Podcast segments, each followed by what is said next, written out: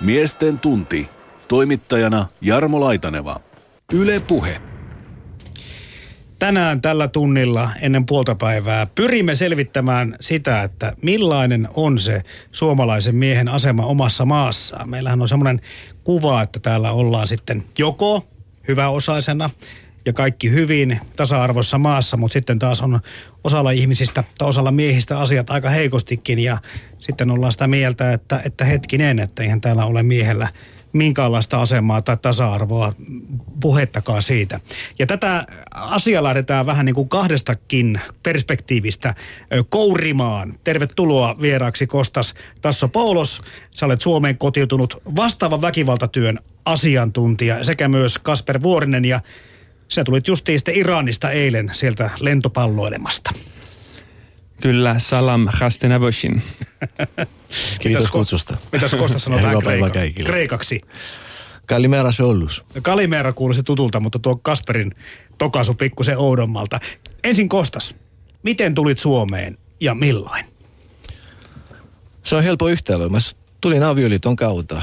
Mä kerron vähän siitä. että Mä lähdin tota nuorena miehenä 20-vuotiaana tuota opiskelemaan sosiologiaa Ranskassa parissa ja sitten yllätys, yllätys siellä samassa yliopistolla oli tota, ää, nykyinen vaimoni. Sillä tavalla siis suomalainen vaimo. Ää, me tutustuimme siis ja sitten päätettiin, että jossain vaiheessa tota, mennään takaisin Kreikaan, koska oli vähän pakko, siis mun piti mennä armeijaan ja niin poispäin. Ja sitten siis kaikenlaisia ideoita, siis työpaikka olisi mahdollinen myös Kreikassa ja niin poispäin. Mutta loppujen lopuksi siinä aikana 90-luvulla tota, tilanne Kreikassa oli vähän tota, niin, puhutaan yleensä, että vieläkin tällä hetkellä, että, että siis korruptio ja miten puolueet toimivat ja siis siinä, siinä aikana ne toimivat siis todella vahvasti ja, ja rajoitettu siis äh, pääsy siis töihin siis kaikille. Joten mm. siis päätimme siis tulla Suomeen ja siis kokeilla mitä, minkälaista täällä olisi. Ja 15 vuotta sitten, kun suurin piirtein tulitte tänne. Juuri näin.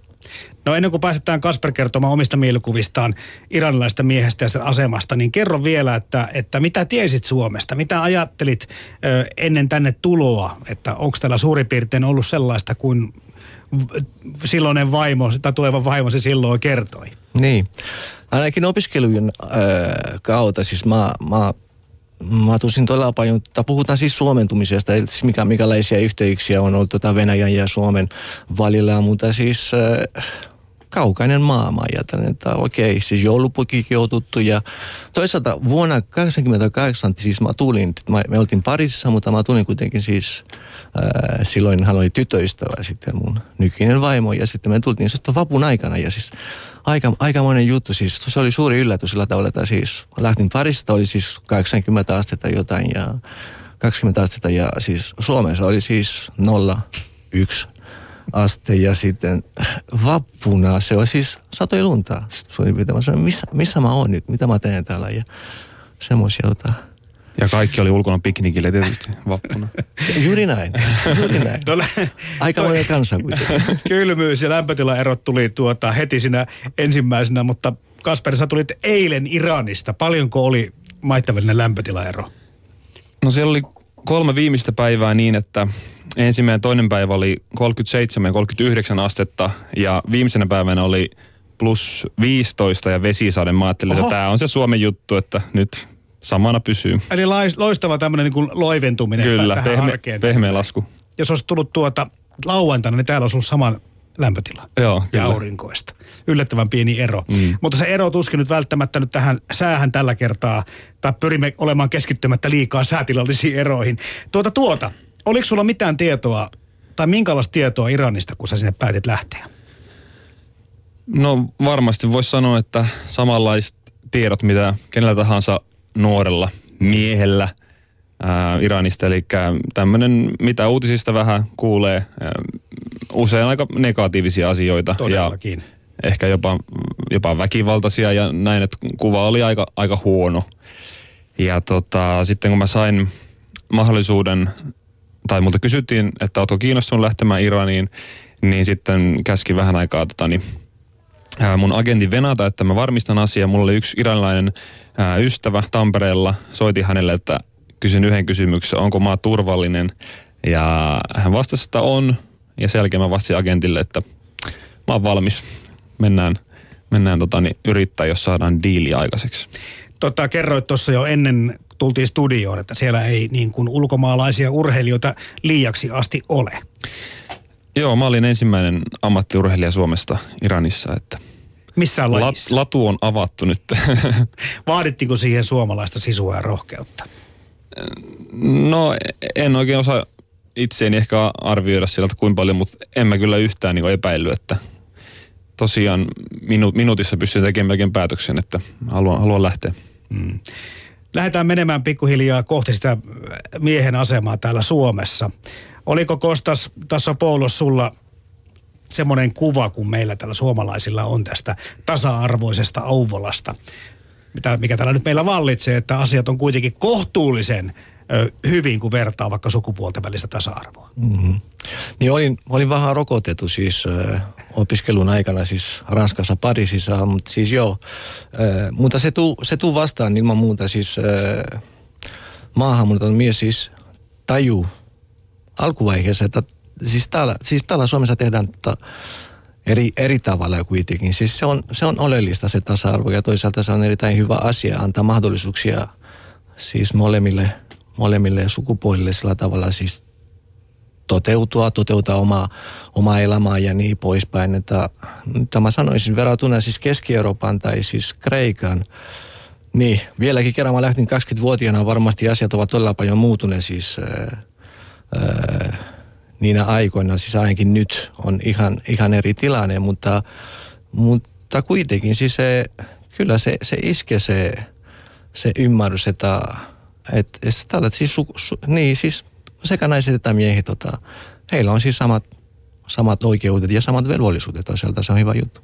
No pitääkö se? Meillähän on tämmöinen yleinen vitsi täällä, että me naureskellaan niin kuin ikään kuin, että Jorgos, tyypillinen kreikkalainen mies, se on tosi uros. Alfa-uros ja siellä saattaa ottaa vähän usoja, mitä se rivitaan sitten nimeltään onkaan, kun mennään ja vähän niin kuin poikien kesken ollaan ja pidetään hauskaa. Se on, niin kuin, se on niin kuin todella niin kuin johtaja perheessään. Joo, Onko tämä, nyt vielä niin kuin, ollaanko me ihan hakoteilla, kun meillä on tämmöinen mielikuva Suomessa? Se on hyvä se termi, alfa oros. Siis mä kuulun siihen tota, porukaankin. Siis mä en tiennyt, mutta siis stereotypioita ennakkoluuloja on kaikkialla. Mutta varmasti se on, se on siis tietyllä tavalla siis totta sillä tavalla, mikä, mi, mitä, mitä on ollut tota miehen asema Kreikassa.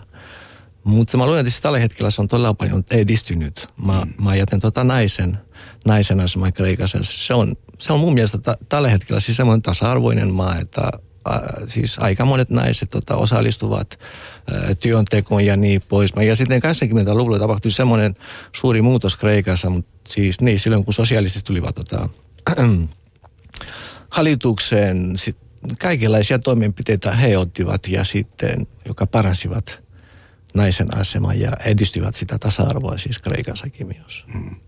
Eikä meillä sitten, Kasper, ole myöskään kovin tasa-arvoinen kuva tuosta Iranin tilanteesta, mutta sä voit vähän valottaa siitä, että pystykö vilkuilemaan, jos sattuu olemaan siinä sitten niin kuin naiskaunetta lähettyvillä tai katsomossa? Niin, no tohon, tohon ehkä ensimmäiseen kysymykseen viitaten, niin, niin mun ennakko sitten ihan muuttuu täydellisesti, että Iran on todella turvallinen ja vakaa maa, eli siellä se mun väkivaltainen uutisten luoma kuva romuttu. Ja siellä oli, en, en kertaakaan pelännyt koko maassaolo aikana. Siellä naiset matkustaa, mat, matkustaa yksin ja, ja voivat liikkua turvallisesti. Eli sinänsä siellä on kyllä ihan hyvä miesten ja naisten molempien asua. Mm.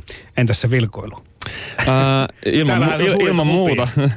Ilman muuta sen, mitä vaatteelta pystyy näkemään, että,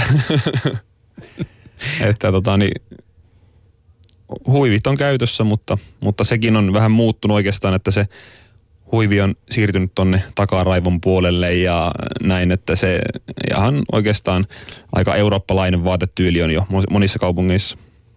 Tuolla meidän lähetysikkunassa osoitteessa yle.fi kautta puhe muutama kuulija pohtii sitä, että no kuin, mi, miten se naisen ja miehen asema siellä Iranissa, että onko se miehen asema parempi ja vahvempi kuin naisen tänä päivänäkin? Öö, no mä juttelin sen Konbadissa sen yhden mies lääkärin kanssa ja hän sanoi aika hyvin, että, että kyllä se on Kasper niin, että miehen on hyvä olla kaikkialla maailmassa.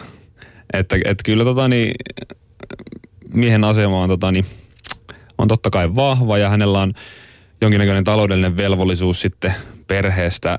Ehkä vielä enemmän mitä, tota, niin, mitä muualla, niin Iranissa se korostuu.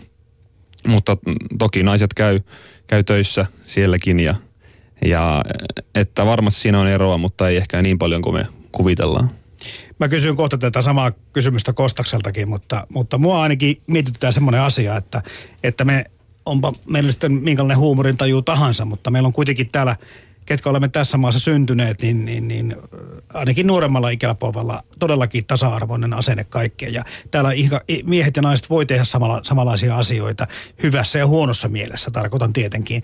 Voi viljellä härskiä huumoria, voi tehdä mitä tahansa. Jouduit sä niin kuin rajoittamaan itseesi, sun persoonaa, kun sä menit Iraniin? Oliko sä, voiko sä olla oma itsesi vai pitikö sun miettiä vähän, että hetkinen, mitä tässä maassa on soveliasta tehdä?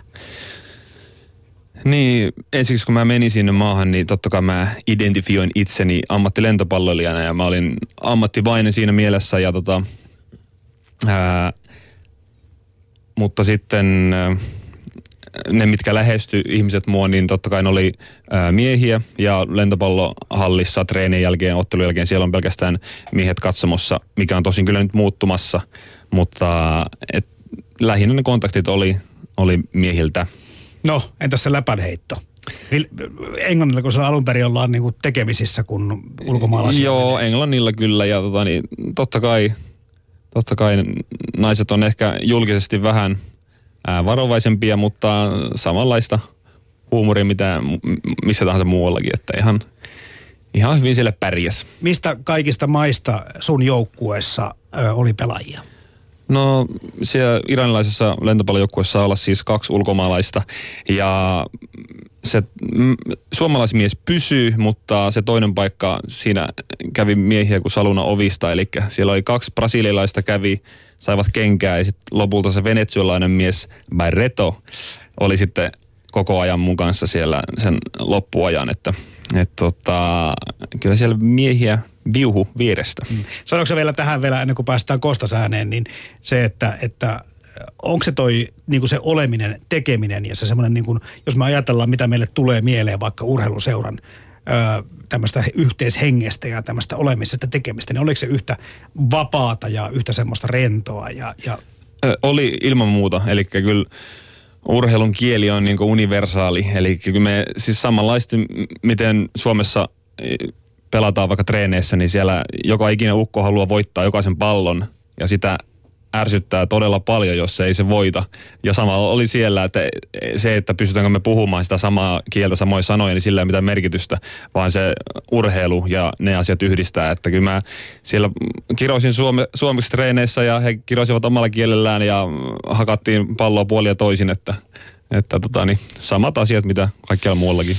No Kostas tässä Poulos, joudutko sä identiteettikriisiin, kun aloitte kotiutua Suomeen Kreikan ja Pariisin ja Keski-Euroopan vuosien jälkeen?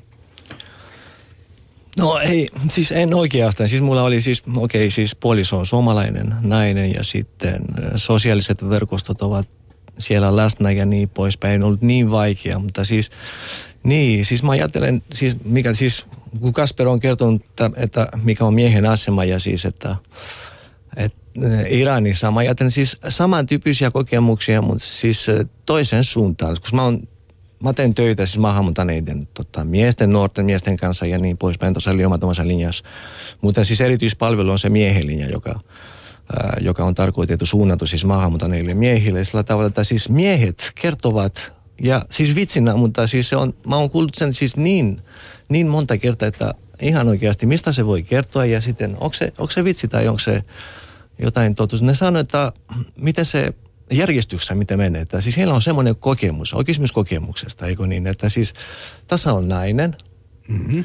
sitten lapsi tai lapset, sitten koira ja sitten mies. Niin, nyt Kostas laittaa näitä käsiä niin. alekkaan, että mies on siellä alimmalla tasolla ja nainen on siellä ylimmällä tasolla. Juuri näin. Mun mielestä mm. siis oikein se on kokemuksellista, mutta siis se kertoo aika paljon, minkälaisia, ää, minkälaista touchia heillä on tätä suomalaisen yhteiskunta. Siis mulla oli juuri se touchi, koska siis mulla oli se, se suomalainen perhe niin sanotusti, mutta on sellaisia kavereita, jotka, jotka no, he puhuvat yksinäisyydestä esimerkiksi, ulkopuolisuuden tunteesta ja, mm. ja sellaisista asioista, että niin. Niin sitten totta kai kieli ja kulttuuri on semmoisia asioita, mitkä meitä sitten pikkuhiljaa yhdistää siihen paikallisuuteen enemmän. Mutta kun mietitään vaikka siellä sun asiakkaita, toimit vastaavana väki, väkivaltatyön tekijänä, asiantuntijana lyömätön linja Espoossa, niin jos tulee maahanmuuttajamiehiä sulle juttelemaan, niin, niin ovatko he myöskin hukassa sen kanssa, että ketä he oikein ovat tässä kylmässä ja tasa-arvoisessa maassa? Jonkun verran tulee suorasti tai epäsuorasti, siis eniten epäsuorasti sillä tavalla. Että siis mä sanoisin niin, että tavalla tai toisella siis heidän kotoutumisensa ei jonkun verran tota onnistunut vielä tällä hetkellä. Että on kysymys käsitteistä, että mitä, mitä oikeasti, mitä, mitä tasa-arvo tarkoittaa. Hmm. Tai siis, okei, okay, meidän paljon on tarkoitettu siis alustavasti maahanmuuttajille miehille, jotka ovat käytäneet väkivaltaa perheessä tai lähisuhteissa tai pelkävät käytämänsä siitä, mutta mikä oikeasti väkivalta tarkoittaa esimerkiksi Iranissa tai Suomessa sepä onkin eri asia, niin. mitä se on. Koska meillähän kumminkin on nyt, aika paljon puhutaan henkisestä väkivallasta. Eli mm. ihmisten kiusaaminenkin pidetään, varsinkin parisuhteessa, niin kyllähän sitä pidetään väkivalta. Mm. Mä en tiedä, miten tämmöisiä asioita pääsi urheiluseurassa Kasper Vuorinen puhumaan. Niin, mä en kohdannut väkivaltatilanteita siellä kertaakaan. Näitkö? Y- yhden näin oli semmoinen tilanne, mutta tämäkin on, ei liity miesten ja naisten välisiin asioihin mitenkään, vaan oli urheilutoimittaja, kuka kirjoitti kriittisesti valmentajasta ja valmentajalle alkoi niin sanotusti piisaamaan ja valmentaja päälle karkas sitten tähän tälle toimittajalle ja tota, niin, oli pientä lyömistä siinä sitten, mutta onneksi siinä oli kahdeksan kaksimetristä lentopalloilijaa vieressä, niin saatiin tilanne rauhoitettua hyvin nopeasti. Tota, jos vertaat kuitenkin tätä asemaa, sä nyt totta kai kun kerrot tuossa jo aikaisemminkin Kasper, että enemmästä päästä oli niinku treeniä ja hallilla ja oman seuran ja yhteisön kanssa.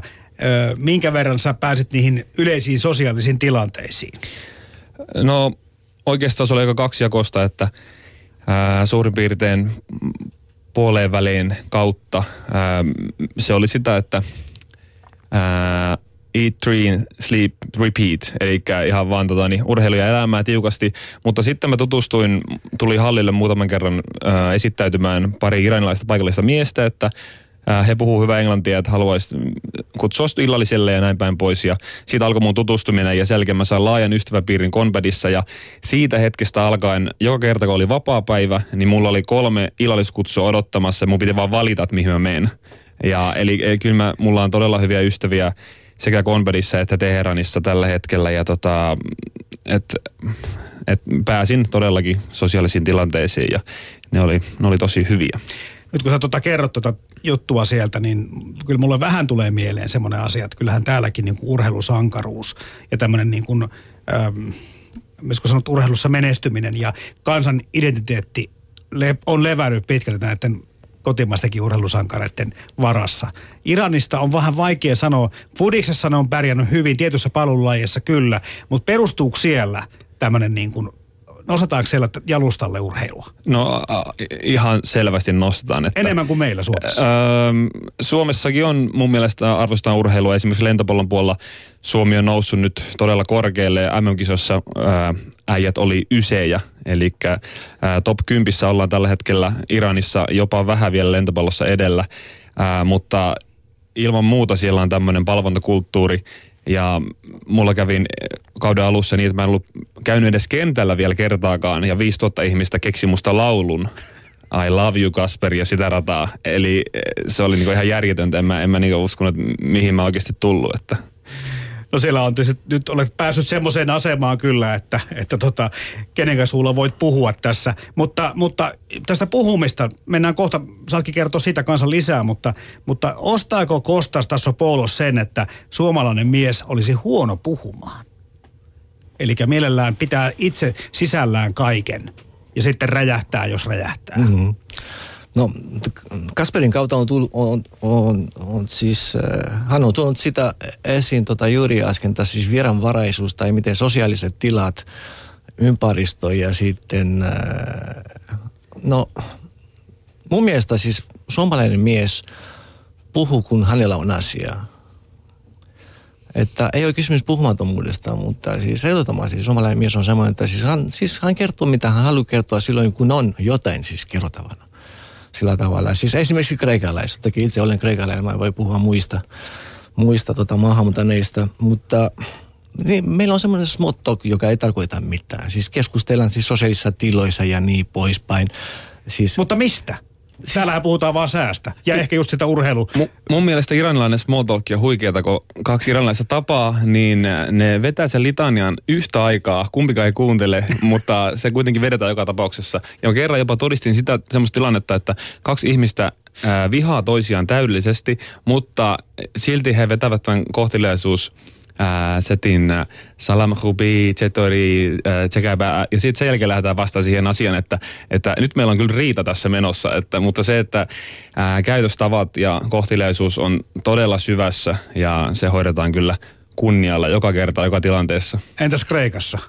Niin sama, sama meininki. Mä muistan silloin, kun mä kävin eka kerralla tota, vaimoni kanssa silloin 80-luvun loppupuolella tota, Kreikassa ja sitten oli paljon kavereita. Silloin mä muistan, ei, ei tarvinnut maksaa mitään. Kaikki nämä kaverit maksoivat siis kaikki tota, ruoat ja juomat ja, ja niin pois. Sitten oli yksi kaveri, joka, joka se oli kadulla, me oltiin autolla ja ei miten mene ja okei, okay, siis kaikki hyvin. No, no menkää sinne tota kahvilaan ja sitten mä tuun viiden minuutin päästä. Ja sitten mä lähdin siis pois sieltä ja sitten Johanna, siis vaimoni, siis kysyi, että miksi me emme, siis pitää mennä kahvilaan, niin kun kaveri sanoi, että mm-hmm. hän tulee viiden minuutin päästä. No, haluatko kokeilla? Jos me mennään kahvilaan, mä olen varma, että hän ei tule tänään edes. Mä tulin pari-kolme päivää sitä ja sitten hän sanoi, että ei, missä te olitte? Mä tulin kahvilaan ja sitten, niin semmoinen meininki, että siis ei, ei ole asia. Eli siis puhutaan, koska se on kiva sillä tavalla, että ollaan tota, ollaan yhdessä. Siis se, semmoinen yhteenkuuluvuuden tota, tunne kuitenkin. Suomessa tarvitaan, tai käytetään termiä, puhutaan lämpimikseen. Ja me sitä, sitä ei meillä välttämättä arvosta täällä niin paljon. Mm. Eikä me hirveästi tehdä sitä. Meillä se voi, että me sanotaan morjesta ja se on siellä esitelty. Tätä mieltä täällä lähetysikkunassakin osoitteessa yle.fi kautta puhe ollaan. Ei ole suomalainen mies huono puhumaan. Ei vaan lörpöttele turhia, vaan asiaa ja joku toinen siihen sitten lisää, että niin, mitäpä sitä turhaan jauhamaan paskaa. Asiat sanotaan suoraan ja sillä sipuli. tota, joo, tunnistatteko te itsessä, itsessänne semmoisen tarpeen, että, että on niin kuin kiva puhua? Jos elät Kostaskin nyt työhommat niin ulkopuolelle, niin onko se tärkeää, että voi niin kuin olla miesten kesken, puhua niin kuin mies miehelle, tai tehdä niin kuin miesten asioita tai miesten kanssa asioita? Tuntuuko siltä, että se on niin kuin tärkeää omalle itselle? No varmasti jokaisella ihmisellä on jossain vaiheessa sellainen tarve, että pitää niin kertoa ja ja varmasti esimerkiksi meidänkin joukkuessa se meni niin, että meillä on vaikka palaveri, asioita käydään läpi valmentajan johdolla ja sen jälkeen palaveri päättyy ja sitten mennään vaikka kapteenin kanssa kahden kesken ja sieltä puhutaan, että mitäs me oikeasti tehdään tässä tilanteessa. Eli kyllä sitten ne tilanteet, kun ne on vähän ää, intiimempiä ja ää, keskustellaan kahdestaan, niin silloin ehkä, en mä tiedä, tähän voisi verrata sitten suomalaista vaikka saunakulttuuria, että että se voisi olla semmoinen Oliko siellä saunoja? Ää, oli saunoja kyllä uimahalleissa ja käytiin, mutta ää, tota, jätettiin oluet juomatta, ja, mutta silti pystyttiin kyllä puhumaan ihan asiat ja henkevät jutut kinnelle. Ihan siellä pärjäs kyllä. No Kostas, tuossa kerroitkin jo aikaisemmin, että small talkia tulee harrastettua, koska olet Kreikasta kotoisin, mutta, mm. mutta tota, miten täällä Suomessa? Me ei olla kovia tekemään sitä, mutta... Niin, mä teen töitä sekä siis kantaväestön miesten parissa että siis maahanmuuttaneiden miesten parissa, mutta siis mä sanoisin niin, että maahanmuuttaneiden kanssa se on, tota, se on vielä, vielä vahvempi se, se halu tai, tai siis toive, siis keskustellaan jonkun, jonkun tota miehen kanssa, mutta siis suomalaisen, suomalaisten miesten kanssa ei ole mitään valjaa. Siis suomalainen puhuu sekä, sekä, sekä miehelle että, että naiselle. Meillä on yksi nainen tällä hetkellä, että toimistolla. Siis se sujuu erittäin, erittäin hyvin sillä tavalla, että Mutta siis maahanmuuttaneiden kanssa kuitenkin se, se avautuminen, sanoisin niin, avautuminen siis tapahtuisi siis mieluummin jonkun miestyöntekijän kanssa. Mm. No, vaikuttaako se, kun sä tuossa puhut, että teet suomalaisten tai kantaväestön kuuluvien kanssa töitä, että maahanmuuttajien kanssa. Tuleeko siitä semmoinen joku olo siitä, kun rupeaa identifioitumaan itse, että, että onko se niin kuin kansalaisuus vai sukupuoli vai joku muu yhteinen kokemus, kulttuuri, uskonto, mikä, mikä se sitten vaikuttaa eniten siihen, että, että me tunnemme yhteenkuuluvuuden tunnetta vaikka miesten kesken. Voiko sukupuoli olla semmoinen, että vaikka et osaisi kieltäkään, niin tuossa on toinen mies, mä voisin vähän moikata ja jopa, jopa niin kuin käsillä puhua hänen kanssaan, koska hän on mies. Mm. Erittäin hyvä kysymys. Varmasti eri, eri tekijät vaikuttavat siihen. Ja jos itse ajattelen tuota maahanmuutaneena, siis maahanmuuttajien öö, olo, olosuhteita sitten, että niin siis onko se kulttuuri, joka vaikuttaa? Varmasti kulttuuri luota, luota siis paineita sillä tavalla. Ainakin tota oma, oma varmasti maahanmuutan mies ajattelee siis mikä, mitä oikeasti oma yhteisö ajattelee. Esimerkiksi mun kaitamasta väkivallasta.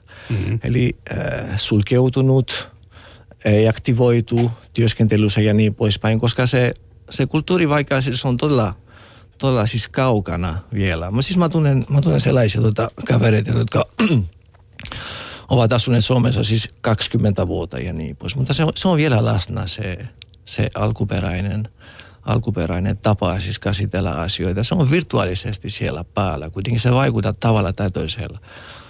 Sukupuolikin, mutta siis sukupuoli, sukupolvi, kulttuuri, uskonto, kaikki lytivät siis toisiinsa tavalla tai toisella vai mm. mitä?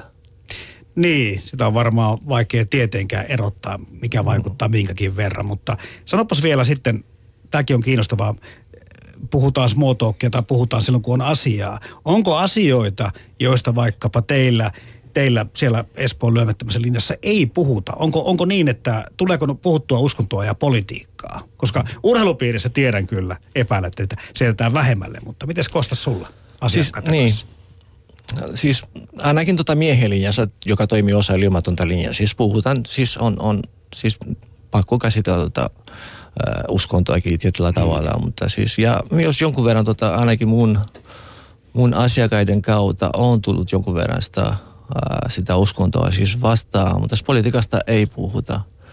Se on semmoinen, tota, niin, siis ei ole, ei ole meidän, meidän juju sitten. Mm, niin, mitä mä sanoisin, semmoinen, semmoinen vertailu voisi olla hyvä, jos että kuulijat tota, voisivat ymmärtää, mistä on kysymys sitten. Että siis suomalaisen somalaisen miehen kanssa siis ei tarvitse ponnistaa hirveän paljon. Somalainen tulee, ottaa itse yhteitä, siis tulee hän kertoo kaikenlaisia. Ja sitten puhumattomuudesta vielä. Siis voi olla, että siis hän puhuu silloin, kun on asia. Mutta silloin, kun siis somalaisella miehellä on asia, siis hän puhuu todella paljon omista tunteista. Tämä oli aika monen kokemus mulle, koska siis mullakin oli semmoinen tota mielikuva, ää, ennakkoluulo ja niin poispäin, että m- miten se onnistuisi. Mutta siis kun kun suomalainen kaveri avautui, sitten tulee kaikenlaisia. Maahanmuuttaneiden kanssa se talk toimii alkuvaiheessa. Sitten kun halutaan siis päästä asiaan, se on vähän vaikeampi. Sitä pitää, pitää tajuta sitä koko tilannetta. Ja siis ei kerrota ihan suorasti, ainakin alkuvaiheessa. Silloin kun luotamus on läsnä, sitten aletaan puhua. Tämä oli tärkeää. Tässä on useampikin kuule Kostas tuossa Paulus vieras kertonut meillä asiantuntija vieras tutkija, että se on täysmyytti, että suomalaiset miehet ei puhu tunteistaan. Avaudutko Kasper Vuorinen siellä? Nyt ahistaa, nyt pelottaa, nyt jännittää. Puhutteko te, mitä muuta se on se miespuhe joukkueessa? No jos joku asia on, niin kyllä sitä voi sanoa, mutta kyllä mä allekirjoitan sen, että suomalainen mies ehkä – pitää vähän enemmän sisällään, mitä, mitä joku ehkä, ehkä muu. Mutta sitten toisaalta mä arvostan sitäkin, että sitten pystyy kyllä puhumaan ja sanomaan ja yleensä se asia sitten hoidetaan huumorin kautta ja jotenkin niin, että siihen päästään kyllä siihen niin asiaan saada joku järkevää lähestymistapa ja asia ratkee. Että, että mulla oli tiukkoja tilanteita siellä, mutta niistä kaikista selvittiin. Mutta oliko se politiikka ja uskonto, että se myöskin jää pikkusen vähän vähemmälle tuolla Joo, ihan seurassa. ehdottomasti, että, että kyllä tota, niin, läppä oli sitä tasoa, että että mikä kännykkäpeli on nyt menossa ja tota, mitä, mennäänkö uimaan vai mihin mennään. Että ei siellä nyt ihan hirveästi lähdetty tota, niin, liitelemään. henkilökohtaisuuksiin. Se on tuo huumori, minkä mainitsin, niin se on hyvä keino. Se saattaa myöskin yhdistää maailman kansalaisia miehiä ympäri maailman ehkä enemmänkin. Yle Puhe. Suomalainen stand-up-koomikko Ismo Leikola valittiin taannoin maailman hauskimmaksi ihmiseksi kansainvälisessä nettiäänestyksessä. Leikola esiintyi Las Vegasissa Yhdysvalloissa kisassa, jossa oli stand-up-koomikoita useista eri maista. Ja Amerikan manner oli Leikolalle aika tuntematonta maaperää, mutta kokemusta hänellä on toki ulkomailla esiintymisestä aiemminkin. Kuunnellaan millaista on rakentaa ohjelmistoaan, joka kuitenkin perustuu kansallisiin erikoisuuksiin ja vieläpä ei omalla äidinkielellä. Samalla Leikola kertoo, millaista suomimiehen kuvaa hän esiintymisellään katsojille tarjoaa. Mä oon siis paljon tehnyt keikkoja niin kuin Lontoossa ja Edinburghissa ja Euroopan joissain muissa maissa ja Skandinaviassa englanniksi, mutta en ole ikinä Amerikassa. No miten Amerikan meininki sitten eroaa muusta englantia puhuvasta maailmasta? No sen kun tietäis. niin se auttaisi paljonkin. Niin. Mutta että siis en mä tiedä, kyllähän niillä niinku eri se kulttuuri on. Että on mä vähän tuolla on toskin kyselin joiltakin amerikkalaisilta tyypeiltä, että hei toimiskohan tää siellä ja miten tämä ja olisikohan tää siellä ja kyllä niinku, se on, mutta on siinä niinku aika paljon tämmöisiä muuttujia, muuttujia kyllä, että tota, et siellä, mä en tiedä, onko siinä kisassa paljon semmoisiakin, jotka on niinku alun perin jostain maasta, mutta ne asuu nykyään Jenkeissä. Et mä katsoin ainakin muutamia niitä videoita, niin jotkut puhuu ihan niinku täydellistä, niinku, melkein niinku aksentit, aksentitonta englantia, että voi olla, että niinku asuukin siellä, että kyllähän niillä on sitten semmoinen niinku ihan hyvä asema siinä. Ja aina jotkut, kun, kun tulee kyselemään, että hei, are you on Twitter ja jotakin. Ja sitten mä mm. no periaatteessa on, mutta jos jotain laitan sinne, niin se on yleensä suomeksi, että sori vaan. Mutta, mutta tota noin, niin, kyllä mä nyt ihan sitä varten perustin siis nyt englanninkielisen YouTube-kanavan. Että nyt on niin kuin sit voi sanoa, että semmoinen ainakin oli, joka on kokonaan englanniksi. Että jos joku sieltä sen tilaa tai sitä seuraa, niin sitä ei ärsytä, että siellä on Suomeen suuri osa. Äh, kun katsoo näitä sun kansainvälisiä esiintymisiä, niin vedät tietysti samanlaisella stylilla kuin Suomen maa, maalla, mutta, mutta tankero englannilla, välillä kielioppi on vähän sinne tänne, sanat on hakusessa, näistä tulee usein paljon vitsejäkin. Minkälaista suomikuvaa uskot Ismo Leikola maailmalla levittäväsi? Hehe, en tiedäkään. Se voi olla, että hyvin realistista ehkä. Niin, niin. Että, että joo, siis kyllä nimenomaan, että siis se, että välillä mä oikein korostankin sitä ääntämistä, että se, niin kuin nyt kun huomaat, kun siellä on ollut vähän pidemmän Edinburghissakin, kun olin 10-9 päivää, niin alkoi melkein jo vahingossa ääntää englantia vähän paremmin. niin, tota, niin huomaa, että välillä se on ihan hyväkin, että sitä niin kuin, että en mä niin kuin paljon sitä korosta, mutta huomaa, että niin kuin välillä sit niin kuin se on vähän hauskempikin, kun se ääntää vähän huonommin. Ja jotkut niistä sanasekoiluista on mulla oikeasti tapahtunut, ja sitten mä oon tajunnut, että tästä saakin jutun, ja sitten mä sekoilen ne tahallaan. Ja, hmm. ja tota, niin kuin, niin kuin sellaisia, että... Mutta sehän siinä on, niinku, niinku, siellä on just kuullut, että, se, se, että se, et siinä mielessä se voi olla ihan hyvä se suomikuvakin, koska että on vähän niin kuin ulkoinen olemus on vähän, vähän niin kuin olisi väärässä, väärästä ovesta pölähtänyt sinne lavalle ja tota, on vähän pihalla ja puhuu vähän oudosti ja näin. Mutta sitten yhtäkkiä, jos sitä sisältöä kuuntelee, niin yhtäkkiä ne onkin tosi teräviä ne jutut ja sitten ne niin kuin, toimii siellä ihan yhtä lailla kuin niillä, jotka puhuu täydellistä englantia, niin se, se jotenkin se, että, että ulkokuori ei, ei, ei, ei, ei sitten olekaan se, mikä, mikä tuota noin, niin karvoihin koiraa katsominen. Mm. No vaikka et korosta niin paljon sitä, että olet Suomesta, niin ootko huomannut, että on jotain semmoisia juttuja, mitä voisit käyttää lavalla hyväksi nimenomaan siitä syystä, että oot suomalainen? Onko ihmisillä jotain semmoisia mielikuvia, joista sä voit sitten lähteä rakentamaan vitsiä? No on, siis mulla on siellä jonkun verran juttuja siitä, että mä oon niinku Suomesta ja havainnoin sitä englantia esimerkiksi. Ja, mm. Mutta niitä ei ole YouTubeen laitettu vielä. Mä oon tota, niin, vähän niinku säästellyt niitä, että kun ne on siellä niinku sellaisia, että että, mutta kyllä mulla sellaisia on, ja, ja siitä, mutta että se, että suomalaisuudesta niin kuin, se on, se, on, se on myös ihan hauska, kun periaatteessa suomalaiset ajattelee, että meistä ajatellaan ulkomailla, että esimerkiksi me ollaan ujoja tai juoppoja tai mitä näitä on, mitä mm. ajatellaan. Niin kyllä mä oon niin kuin ainakin tullut siihen niin kuin havaintotulokseen, että, että, että suomalaiset, suomalaisista ulkomailla ajatellaan, että – että ai niin, mikä se olikaan. että siis että ei oikeasti, että siellä ei niin kuin Englannissa ihmiset kävele kadulla niin kuin päivät miettien, että kylläpä ne suomalaiset onkin ujoja ja juoppoja. että ei kyllä niin kuin kellään ole mitään hajua. Mm. Että siis, että joku saattaa, joku on silleen, että hei, Winter War, ne sen, että saattaa tietää. Ja sitten joku voi tietää jotain urheilijoita ja sitten joku voi tietää, tota, mitäköhän siellä olisi ollut ei Angry Birdsia kukaan tiedä, että se on Ei. Suomesta ja harva tietää edes Nokia, että se on Suomesta. Että Onko sulla muuten käynyt niin, että sä oot yrittänyt rakentaa jotain vitsiä tämmöiselle mielikuvalle, jonka me suomalaiset uskomme ulkomailla olevan itsestämme, mutta ihmiset ei ole ymmärtänyt sitä? No, mä oon kyllä yleensä vähän ehkä jo tarkistanut etukäteen. Mutta hei, itse asiassa nyt mä muistankin, josta mä teinkin yhden jutun, joka pitäisi ehkä palauttaa ohjelmistoon. On yksi asia, mistä, mi- mitä ihmiset saattaa tietää Suomesta itse asiassa. On se, että se on äh, suicide capital of the world. No niin. siis se on oikeasti semmoinen, että, että siitä ne on ehkä kuullut. Niitä on ehkä uutisoitu jossakin sen verran näitä tilastoja, että että Suomessa itsareita tapahtuu sitten huom- niin kun, no eihän Suomi edes ole ykkönen, on, mä en muista kuka oli, mutta Suomi oli kuitenkin siellä top nelosessa tai Niin, niin, jossakin, niin, niin, tota, niin se on asia, jonka aika moni siellä tietää. Ja siitä mä joskus jonkun jutunkin muuten tosiaan tein. Joo. Ja nyt joku harkitsee itsensä hirttämistä maabrändityöryhmässä, kun kuulee tämän sun suusta. Joo, se voi olla. Eh, mutta että siis ainakin tämä on semmoinen perus, perusmielikuva, mikä on tullut siellä niinku keikoilla. Mutta mm. niin kuin, en ole tietysti mitään virallista tutkimusta tehnyt, mutta että... Öö, en, en osaa sanoa mitään muuta Suomesta tiedettäisi, mutta, Synkkää on. öö, mutta että sekin on niin kuin, että ei mistään muustakaan maasta tiedä mitään. Että eihän niin kuin Lontoo, Lontookin on kuitenkin, se on niin kuin britti-imperiumi, se on niin kuin, niillä on aika semmoinen, että ne on niin kuin se juttu. Että eihän ne niin kuin, ja jenkit on varsinkin vielä, että ne on niin kuin se maailman pääpaikka. Eihän niitä kiinnosta mitä jotkut pikkumaat, että ne niin kuin kuriositeettina voi, mutta ei ne silleen sitä mieti, että nämä on tämmöisiä ja nämä on tämmöisiä. Joo, että sehän siinä on just, että et periaatteessa se on ehkä ihan hyväkin, että Suomesta ei ole semmoista niinku kauhean selkeää mielikuvaa, että mä en ole sitten niinku kahlittu siihen. Että tietysti se, että Suomi on pohjois, siitä mä jotain teinkin, että Suomi on aika pohjoisesta ja vähän kylmä joskus ja näin, mutta tota noin, niin, Onko muuten Mindfuck suunnitella samaan aikaan juttuja englanniksi ja suomeksi?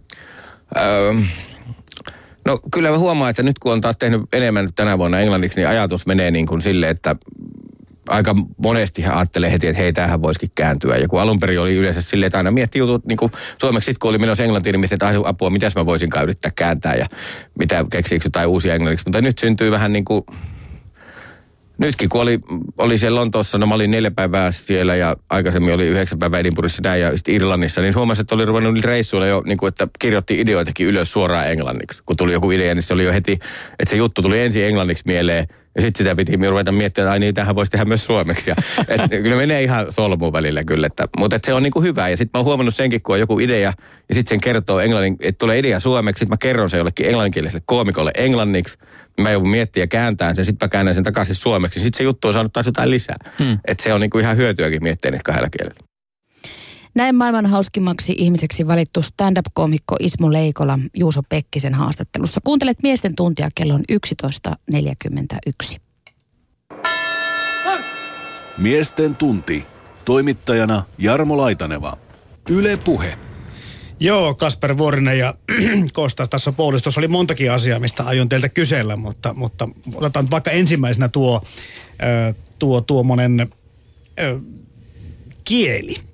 Että, että tossakin Leikola kertoo, että hän yhtäkkiä huomaa tekevänsäkin ö, stand-up-komikkaa miettivänsä englanniksi ja sitten se tuo lisää sitten siihen asiaan tämä kielitaidon paraneminen ja muuta. Miten hyvin Kostas puhuit suomea, kun tulit 15 vuotta sitten Suomeen? Aika huonosti mun mielestä, mä tiedän. Siis ei, se ei ole mun tehtävä arvioida mun somekielen taitoa. Aika hyvä.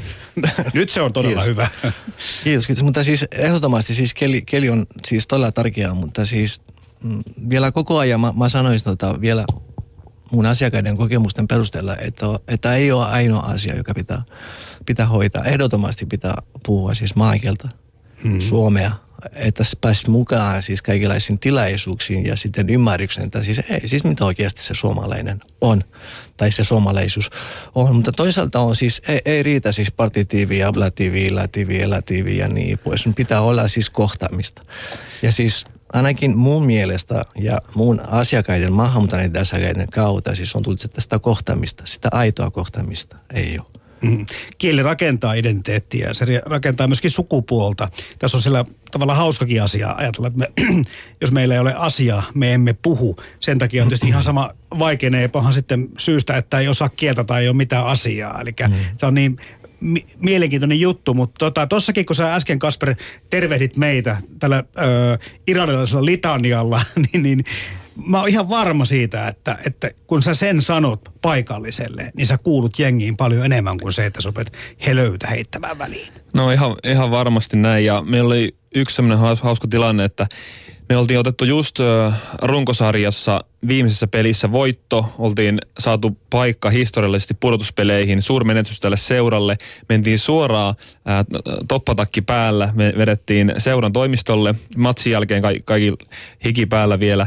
Ja ää, me mentiin, meidän kuski oli myöhässä, me mentiin viimeisenä sinne paikalle koko seuran johto, presidentti, kunnia presidentti ja valtava rivi valmentajia ja kaikki pelaajat odottaa siellä rivissä. Me tullaan sinne myöhässä.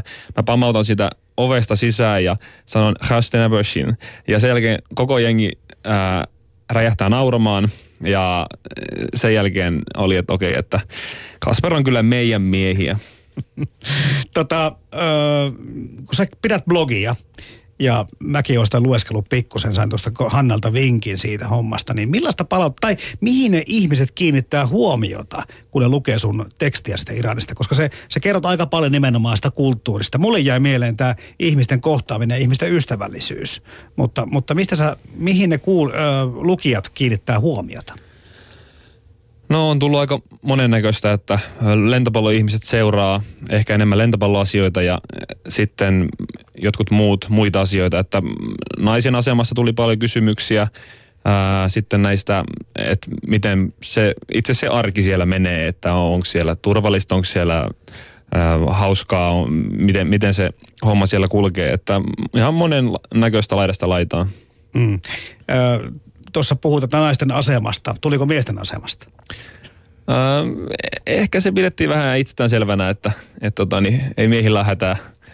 Ja tota, niin, ihan jees.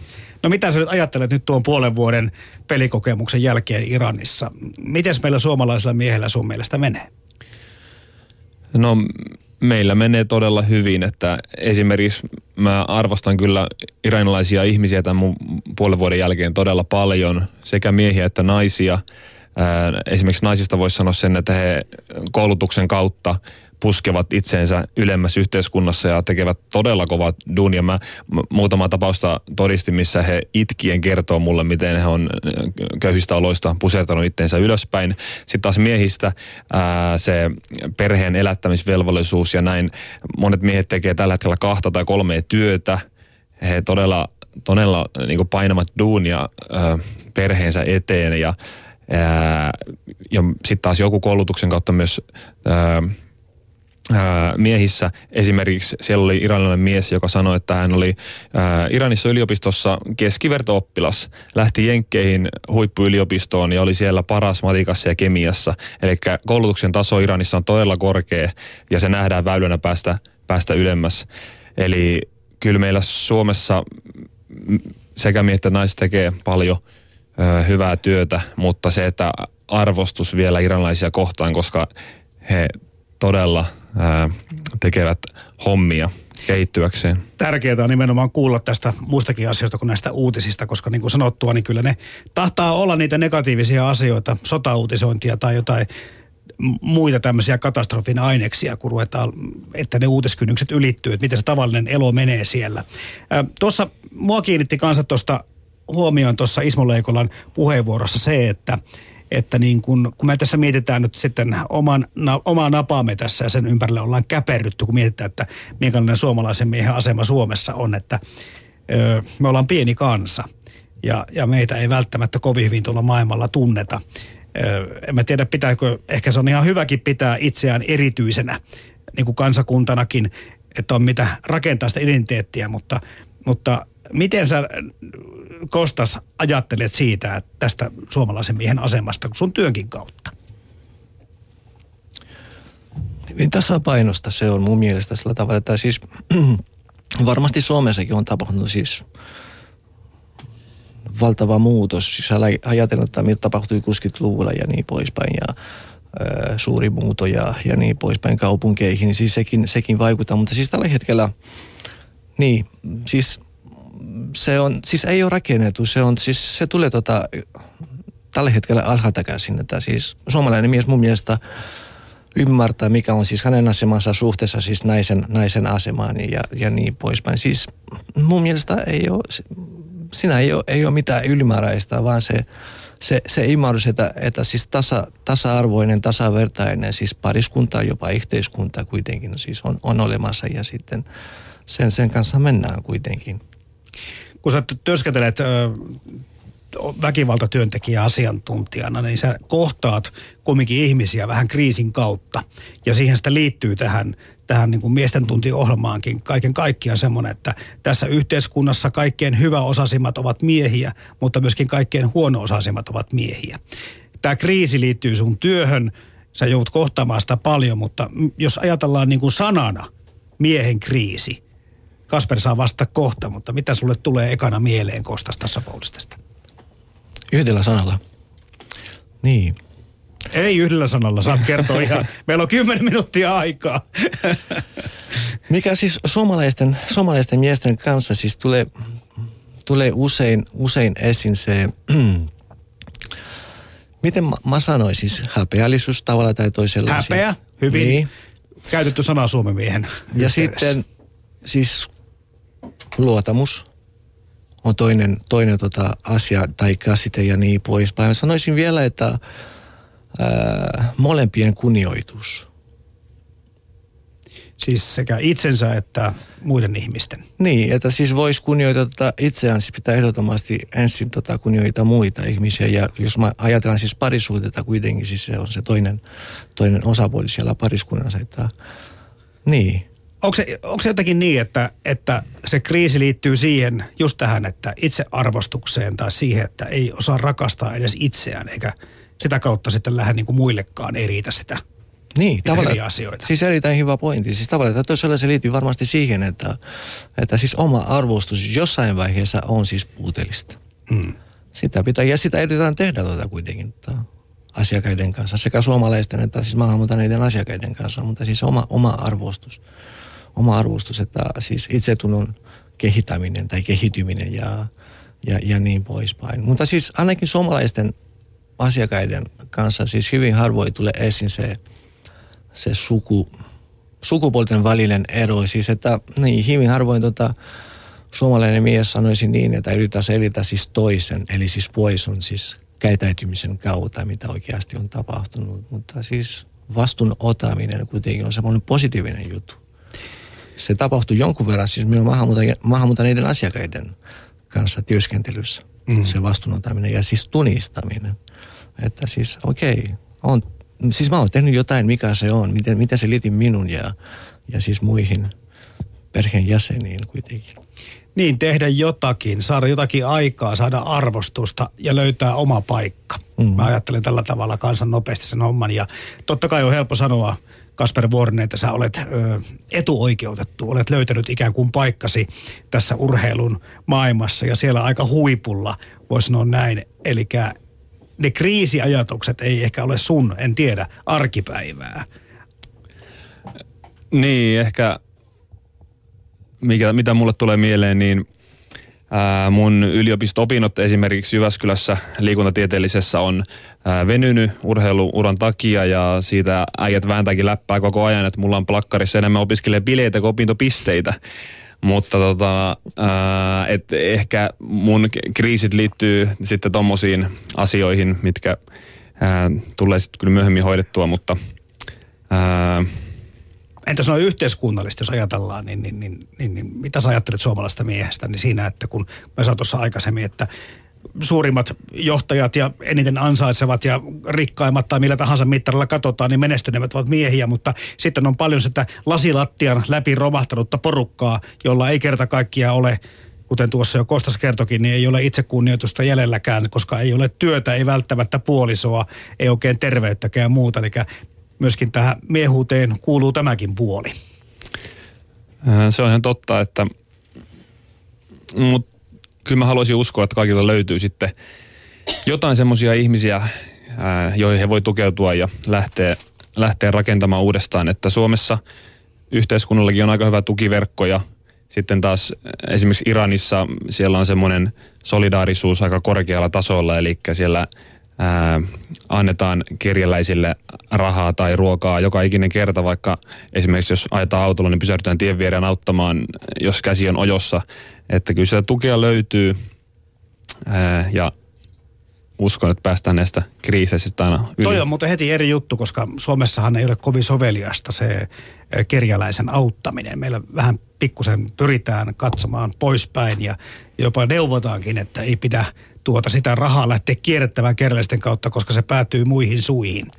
Joo, siinä on selkeä ero kyllä, että mm. siellä autetaan enemmän. Niin, tämmöinen jeesaaminen, mua kiinnostaa se ilmiönä myöskin. Siis Suomessa kyllä meilläkin on olemassa tämmöinen kaveri ja ei jätetä ehkä sota-ajoilta lähtösi oleva, oleva mentaliteetti, mutta jollain tavalla tuntuu, että me eletään kuitenkin tämmöistä niin ydinperhe-elämää, että, että vain oman perheen kesken kaikki asiat kärsitään, jos jotakin on. Mutta tämmöinen niin isompi yhteisöllisyys, mulle tulee mieleen sekä Kreikasta että Iranista, että siellä enemmän jeesataan ja ollaan niin kuin isommin ö, tukemassa sitä, jos jollakin tulee ongelmia. Kyllä, kyllä, mä, kyllä mä tuon allekirjoitan vähän, että ää, totta kai joka paikassa on hyviä ja huonoja ihmisiä, ää, mutta Iranissa se, ehkä se perheen yhteisöllisyys ää, on korkeampaa. Mä en siellä kertaakaan ollut ruokailussa, missä ei olisi ollut koko perhe läsnä tai koko yhteisö läsnä. Mikä se perhekäsitys siellä muuten oli Iranissa? Onko se enemmän kuin se äiti, isä, lapset? Joo, hyvin tiivis. Kyllä siellä on isovanhempia ja, ja sitten muitakin sukulaisia saattaa olla, että, että se on ehdottomasti yhteisöllisempää. Entäs Kreikassa? Vieläkö kokoonnutaan ö, mamman lihapatojen ääreen isommalla porukalla? Ei vielä tällä hetkellä, siis isossa kaupungissa ei, ei enää, mutta siis on se ydinperhe, joka, joka on se sääntö vieläkin Kreikassa. Mutta siis pienissä kylissä varmasti se toimii, se toimii näin. Että siis laajennettu perhe, suurperhe, sanotaan niin, että siis kolme, kolme eri sukupolvea asuvat samassa, samassa talossa. Kyllä se, se näkyy vielä jonkun verran ja mm. siis ainakin siis mun asiakkaiden kautta vielä myös muissa, muissa kulttuureissa, muissa maissa tuossa on kuitenkin se, se, se suurperhe, joka on se sääntö enemmän kuin se ydinperhe, joka toisaalta kuulostaa vähän yksinäiseltä heidän mielestä.